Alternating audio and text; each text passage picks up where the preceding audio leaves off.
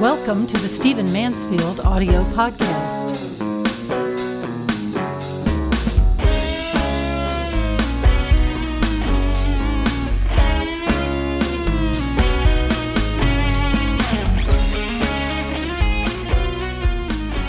As I record this podcast, we are 1 year from the 2016 presidential election. Can you believe it? Feels like we've already had the whole thing already. Seems like it's been so long. But I am recording this 1 year before the 2016 presidential election. And I have to tell you, this is shaping up to be one of the most fascinating, one of the most contentious, one of the most important presidential elections in American history. And to contribute to it, I have written a book. Now, it won't be out for a while, so I'm not trying to sell books now, but I want you to know about it. And I want to discuss with you the themes of it a little bit, because I think they're some of the most important themes in the current election. The book I've written is called Ask the Question: Why We Must Demand Religious Clarity from Our Presidential Candidates. I have written it. I am very excited about it. I've said some things in it that are, yes, sure, controversial, but they come organically from the things that I said and the cases I was making in books I've written like The Faith of George W. Bush, The Faith of Barack Obama, Lincoln's Battle with God. I am fascinated with the role of faith in politics, in governance, in leadership, and particularly with the role of faith in the whole issue of presidential politics and leadership. And man, what an election we've got in front of us in those terms. I was thinking about all of that while I was writing this book, because, you know, what's happened in our history, especially our recent history, is that we have had presidential candidates make sort of murky statements about faith, sort of, you know, say general things, God bless America, I'm a man or a woman of faith, you know, carry a Bible to church kind of symbolism. But never do we get around to doing, as I say in the title, never do we get around to asking the question, what do you believe? What will it mean for your role in politics? What exactly does your faith imply, or what will it demand of you when you are in office? And so as I was writing the book, I did a lot of interviews and delved into a lot of constitutional history and read the best books on the subject, of course, and interviewed a great many people. And I think this is one of the most interesting and contentious issues. I enjoyed writing the book. It's perhaps the most bipartisan book I've written. I'm not gunning for left or right. I never write books that gun for left or right. But obviously, if I'm writing about George W. Bush or I'm writing about Barack Obama, there's a focus on one side or the other, even if I don't agree with them. But this book is a case that I'm making, comes out of the other books that I've written on this subject, and it's a case that we need to demand religious clarity from our presidential candidates. And I think it's going to help us a lot in this election.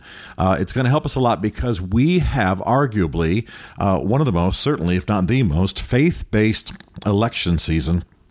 Some of the most faith-based candidates, some of the most stunning faith claims with these candidates we've ever had. And you can bet it's going to come down to a lot about religion. The conclusions we'll be dealing with next year, the things that we'll be hearing in the conventions, the arguments, the debates in the primary season, they are going to be a lot about religion. And I'm pretty excited about that. As you look on at the Democrat side, you have two people who are going to be raising religious issues. I know it might surprise you, but I consider Hillary Clinton to be one of the most faith-based political candidates or politicians of our generation.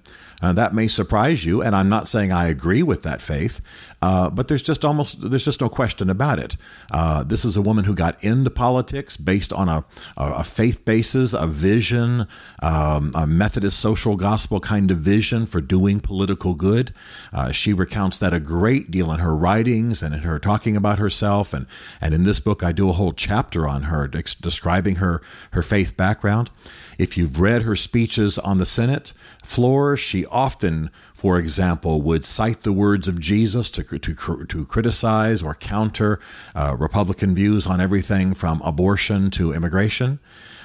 She is a woman who has said that she reversed herself, changed her views on same-sex marriage based on her faith.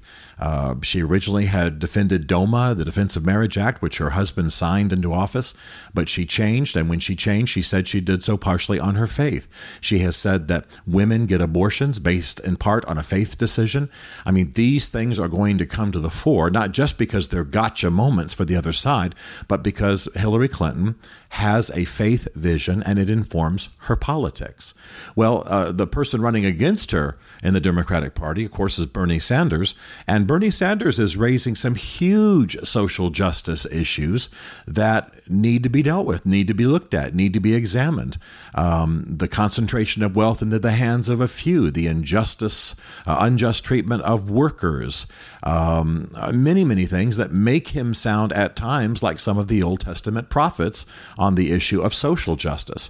And he's going to be pressing a pretty important question. You know, was Jesus a social democrat? Was Jesus an advocate for the poor? Was Jesus opposed to the rich? Was Jesus in favor of things like redistribution of wealth? Does Jesus, to put it more crassly, come closer to the Republican neo-libertarian kind of vision for social justice, or does he come closer to Bernie Sanders' version? Believe me, this is going to be much, much discussed, particularly given that you have many, many millennials who are very much turned towards social justice, but also hang on to some form of evangelicalism. So you see the debate we're going to have on that side of the spectrum. On the right, we have a tremendous mishmash of faiths. And again, remember my book, Ask the Question, is what I'm urging people to do, why we must demand religious clarity from our presidential candidates. Well, let's ask for some religious clarity, for example, from Donald Trump. Donald Trump is at this moment, as I record this podcast, he's in the lead on the right. And he's a man who's been very unclear about his faith. He says he was raised a Presbyterian, says he's a Christian, but he also says he's never seen any need to ask forgiveness. And he's not been a guy who attended church, and he's been a guy who's lived a somewhat immoral life. And recently there was a photograph of many television preachers laying hands on him and anointing him and praying for him. Fine. I mean, all Christians should pray for whatever the presidential candidates are. But it seems that the religious right has probably begun to rally behind Donald Trump, a man who is famously unclear about his faith. Therefore, what are we going to ask him? What is it we need to know? How will his faith shape him in office? What does it lead him to believe? We need to know that. The man who is probably at this point ranked number 2 behind Donald Trump is Ben Carson. Ben Carson is a Seventh-day Adventist. Now, that's not inherently a cult, as some people believe. They hold Orthodox Christian views, but they also hold some views about who's going to heaven and who's going to hell, even about the way you treat your body and your food being a moral force. That's a big issue. It's a big question. So you might like Ben Carson very much, but we need some clarity. We need to know some things. Does he think every other Republican candidate is going to hell? Does he think that every non-Seventh-day Adventist is going to hell? What about food? Is there a moral force there? What does he believe about faith and our public life? These are questions we need to ask. And again, I'm saying all this very objectively because my point in this book is objective. I'm going to be very careful as I talk about this book to not side with one side or another, but to press the issue on both sides. Most people know, especially those of you listening to this podcast, you know what I believe, or at least where I lean on the political spectrum. But I'm very disappointed in the level of religious discussion and debate that we've had in recent years.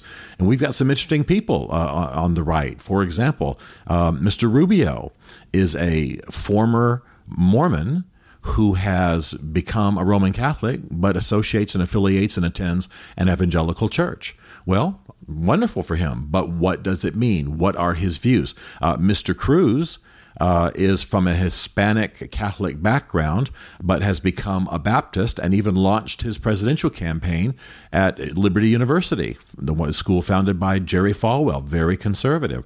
Great. What does it mean? What will he believe?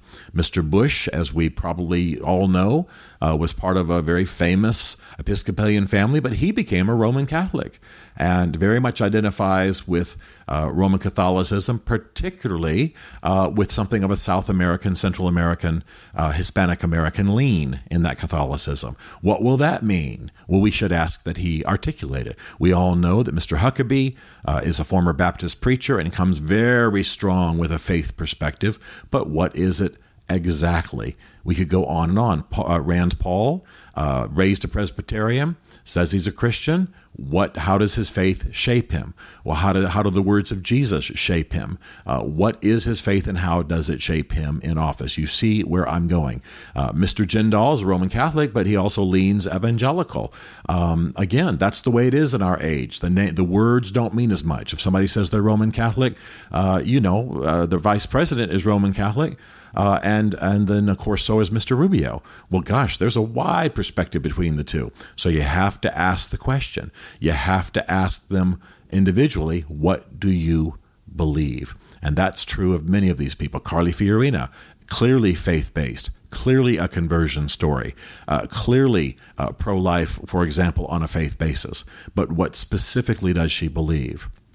You see, the issue is, if I ran for president, and I said to all of you who might vote for me, look, I'm going to run for president. And there's a guy over here. I'm not going to tell you his name or tell you much about it, but there's a guy over here who's going to be with me every single day in the Oval Office. He's a good friend of mine. He's been with me for years. He's going to advise me in everything that I do in office.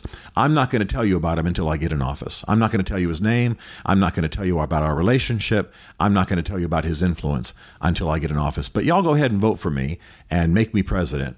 And just trust me that this is going to be a good influence.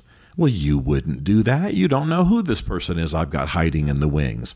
They could be KKK. They could be skinhead. They could be Marxist guerrillas. They could be terrorists from, ISIS. You don't have any idea who they are. And everything about a presidential candidate should be disclosed. So we're heading into an exciting presidential season just from a spectator perspective. But given that we are patriots, given that we care about our country, given that these presidential elections define the future of our country, I suggest the thesis that's been at the basis of all of my work. Faith does shape candidates and thus presidents. Religion shapes the leaders, even if they don't know exactly how it happens. And we must understand that the faith of candidates so that we can understand how religion will shape them in office. It's not insisting upon religious tests. The Constitution forbids that. It's not bigotry. No, not at all. It's exactly what the Founding Fathers intended, that we would ask religious questions so that we would understand the influence of religion on our candidates and thus the influence of religion on our politics. I think many of us wish we'd known more about Barack Obama's religion. I just have to say humorously, I did what I could on that score. I think we wish we'd known more about George W. Bush's religion. I did what I could on that score. And I'm going to try to urge us to know a whole lot more about what's going on in this election. Every month, I'm going to be doing a special podcast focusing on the election and these issues. And of course, I'll be doing others on more of the details of the campaign season. But you need to join us for the ride when the time comes. You need to get this book. I think it's going to be very important. I think you can pre-order it now on Amazon. And let's be smart. Let's be informed. Let's be outspoken. And let's help set the direction of where our country is heading. Stephen Mansfield is a New York Times best-selling author, a popular speaker, and a frequent faith and culture commentator on CNN, Fox, and The Huffington Post. His groundbreaking books on faith and society include The Faith of George W. Bush, The Search for God in Guinness, Mansfield's Book of Manly Men, and The Miracle of the Kurds.